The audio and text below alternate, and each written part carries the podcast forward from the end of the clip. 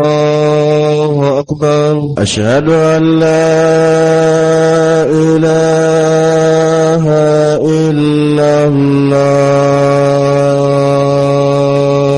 أشهد أن لا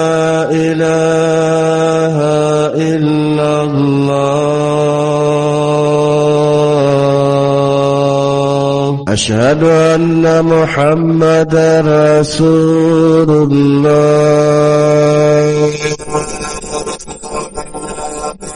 أشهد أن محمدا رسول الله.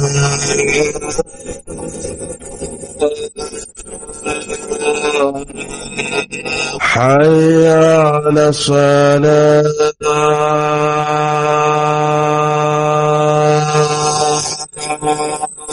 حي على الصلاة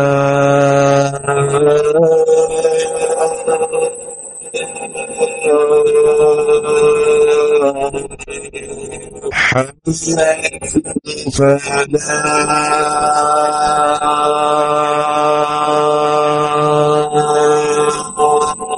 على الفلاح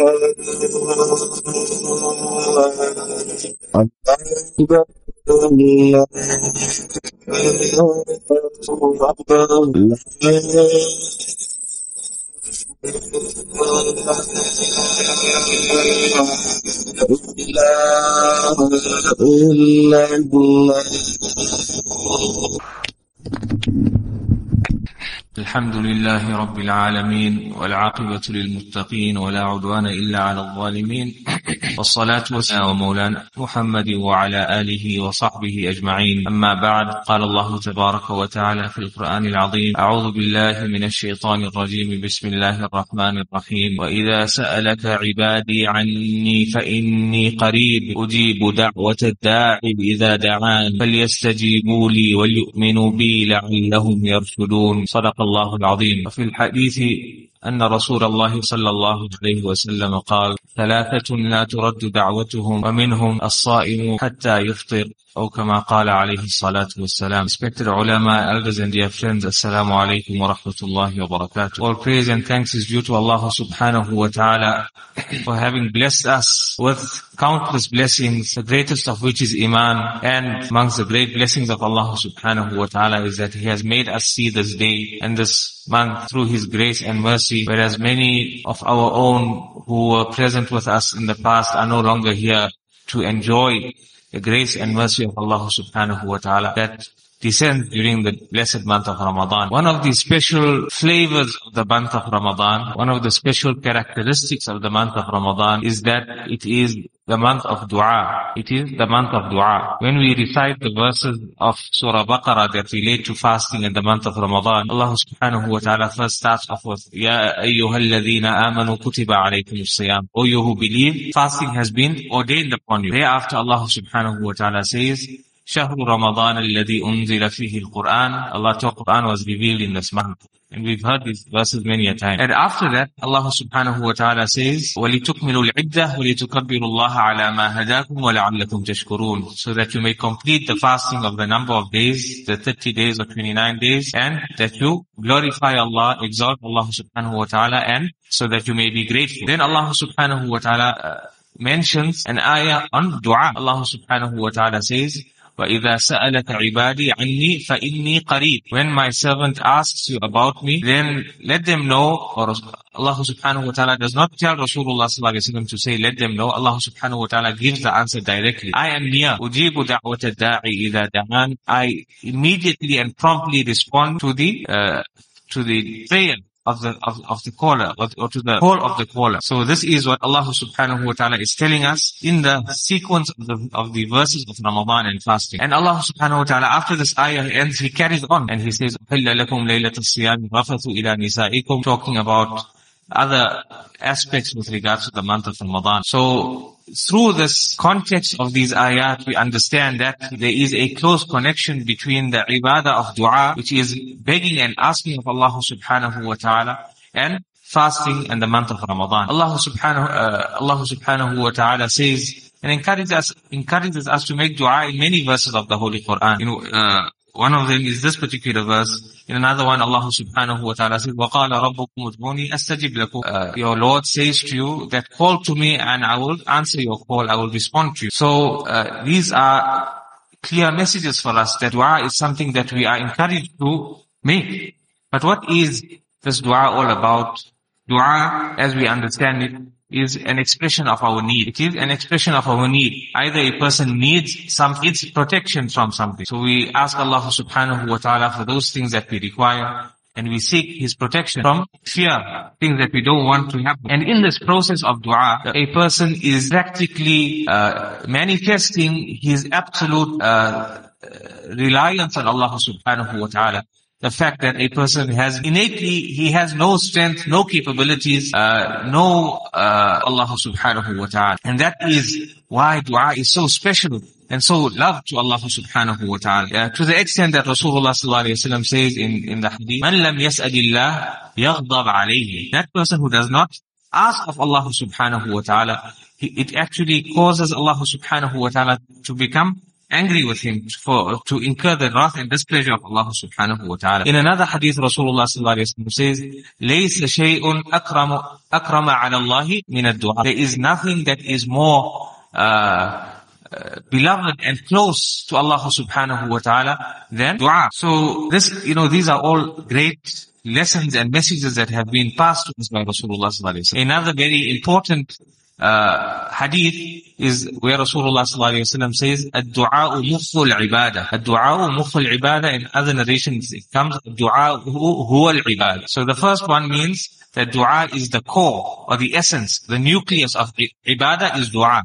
The nucleus of ibadah is dua. In the in the other narration, the words are dua is ibadah. Dua is the ibadah, meaning that all ibadah revolves around dua, which is this absolute submission and subservience and showing our neediness to Allah subhanahu wa ta'ala. And that is why whatever act of ibadah we do, it should, it includes dua and it should be followed up with dua. So when a person performs his salah, then that salah is coupled with dua. There are many places in salah that we are making dua to Allah subhanahu wa ta'ala. The main, main one being Surah Al-Fatiha in itself. And then the dua that we make in tashahhud and, uh, and the dua that we make after, uh, after tashahhud and the dua that we make after the salam. All these are du'as that are part of the ibadah of salah. So like that, dua is something that is intrinsically linked to fasting and it is something that we need to make as, you know, as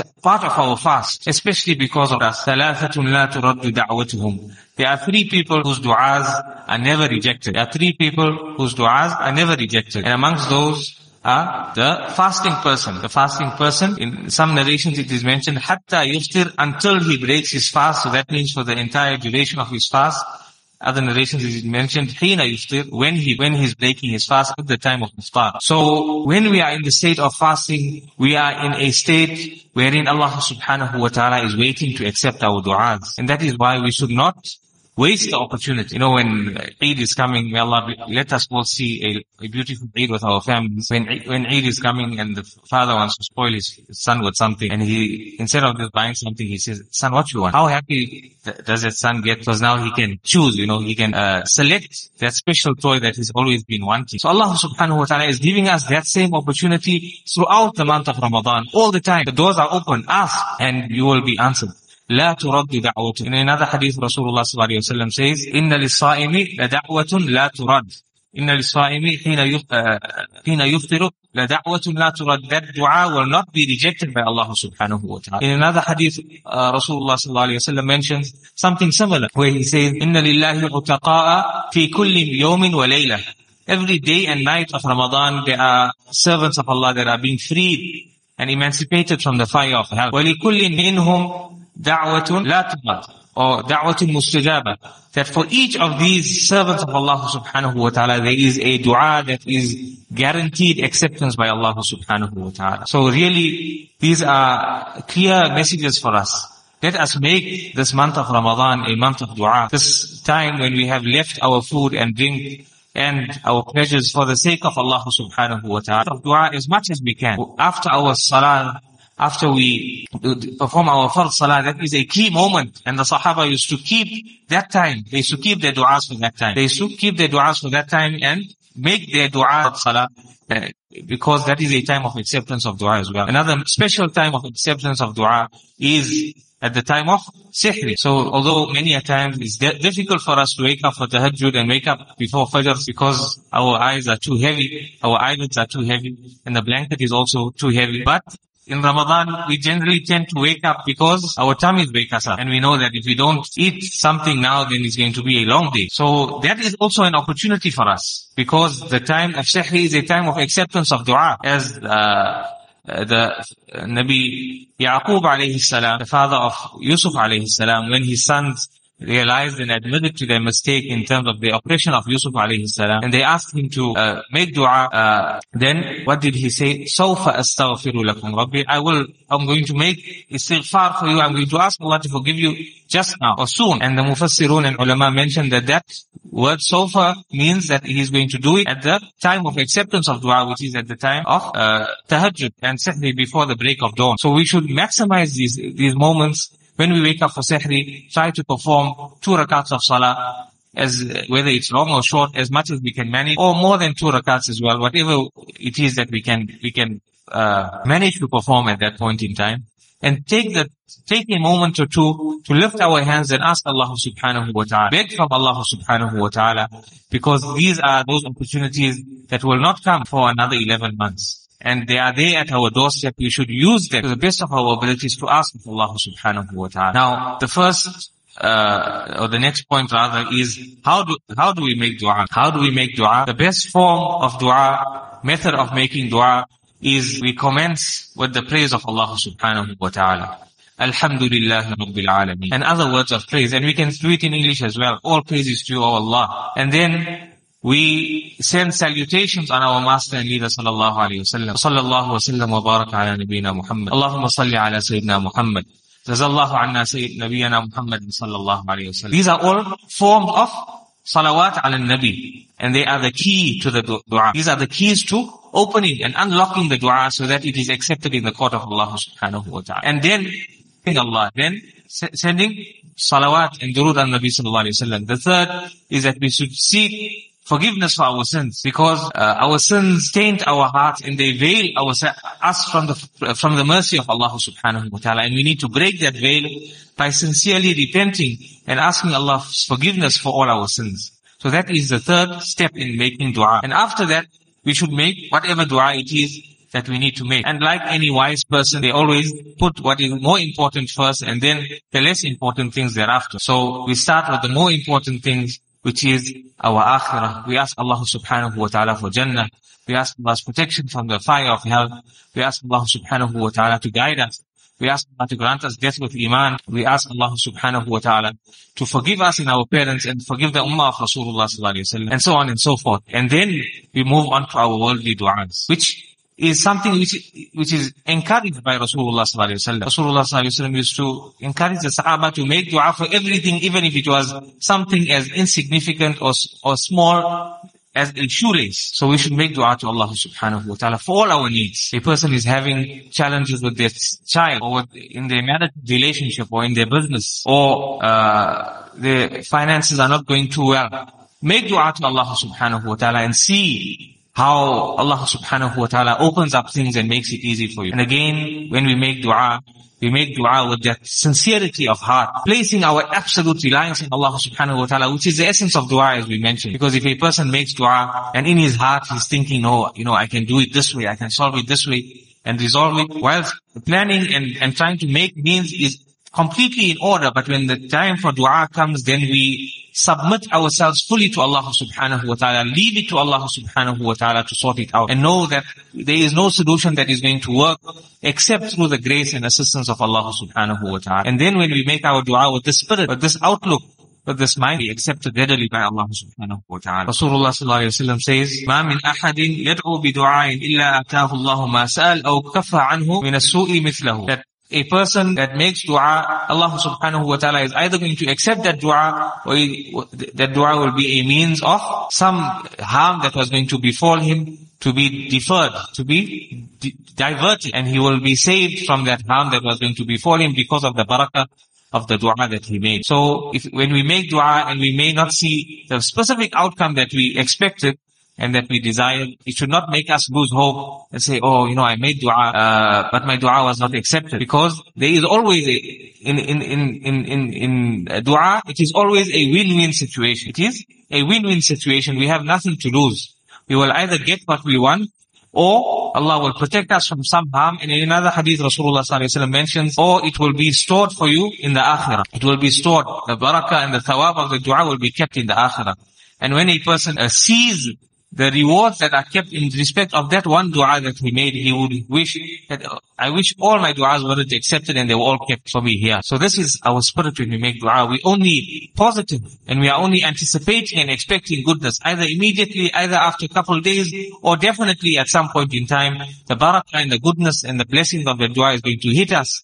And it is something that we will treasure and enjoy forever and ever. So let us, respected elders and dear friends, maximize this month of Ramadan. Let us make dua at every given moment. Our hearts should be in a constant connection with Allah subhanahu wa ta'ala, asking Allah subhanahu wa ta'ala for all our needs. And the best of du'as is to make the du'as that Rasulullah sallallahu alayhi wa sallam. So we should make an effort to learn one or two masnoon du'as as well, or, or more if possible. We can take each day of Ramadan and learn one masnoon du'a. Like the du'a, رَبَّنَا آتِنَا فِي الدُّنْيا حَسَنَةً وَفِي الْآخِرَةِ حَسَنَةً وَقِنَا عَذَابَ النَّارِ we all know this dua. What does it mean? We should know the meaning so we can make the dua with the correct spirit. Oh Allah, bless us with goodness, hasana, fi dunya, wa fil akhirati hasana. And the akhirah as well, bless us with goodness, wa qina adhab an-nar, and save us from the fire, of the punishment of the fire. In other ahadith, Rasulullah sallallahu alayhi wa sallam encourages sahaba that make dua for afiyah. Make dua for afiyah, for for okay, whether it is in your body, in your wealth, in your family, afia is a state of complete ease. So we should make dua for af- afia because this is what Rasulullah sallallahu Alaihi Wasallam is recommending to us. In one hadith, Rasulullah sallallahu Alaihi Wasallam, uh, encourages his daughter Fatima radiallahu anha and he says that will you not take this advice from me uh, and ask Make dua to Allah subhanahu wa ta'ala with these words, Ya Hayyu Ya Qayyum, Bi Rahmatika Astaghith. Ya Hayy, O ever living, O that one, Ya Qayyum, that one who, who is always alert and always aware. برحمتك أستغيث. I seek assistance with your mercy. I seek assistance with your mercy. أصلح لي شأني كله. Make all of my things, sort out all my affairs. What a comprehensive dua Rasulullah is teaching us. Aslik kulla. Make all my affairs easy. Sort them all out for me. Rectify all of them. Is there anything that is excluded from this dua? Everything is in included in this dua. And like this, there are many hadith and many du'as that Rasulullah encourages us to make that are so comprehensive and so encompassing that there will be a solution, there will be a solution in the dua for every problem that we face. So let us use these du'as as well because in that is the sunnah of Rasulullah Sallallahu Alaihi the barakah of the beautiful words that emanated from the beautiful lips of Rasulullah sallallahu So let us try to learn one or two of these du'as and make it abundantly, make it uh, a dhikr, like a dhikr, a wird that we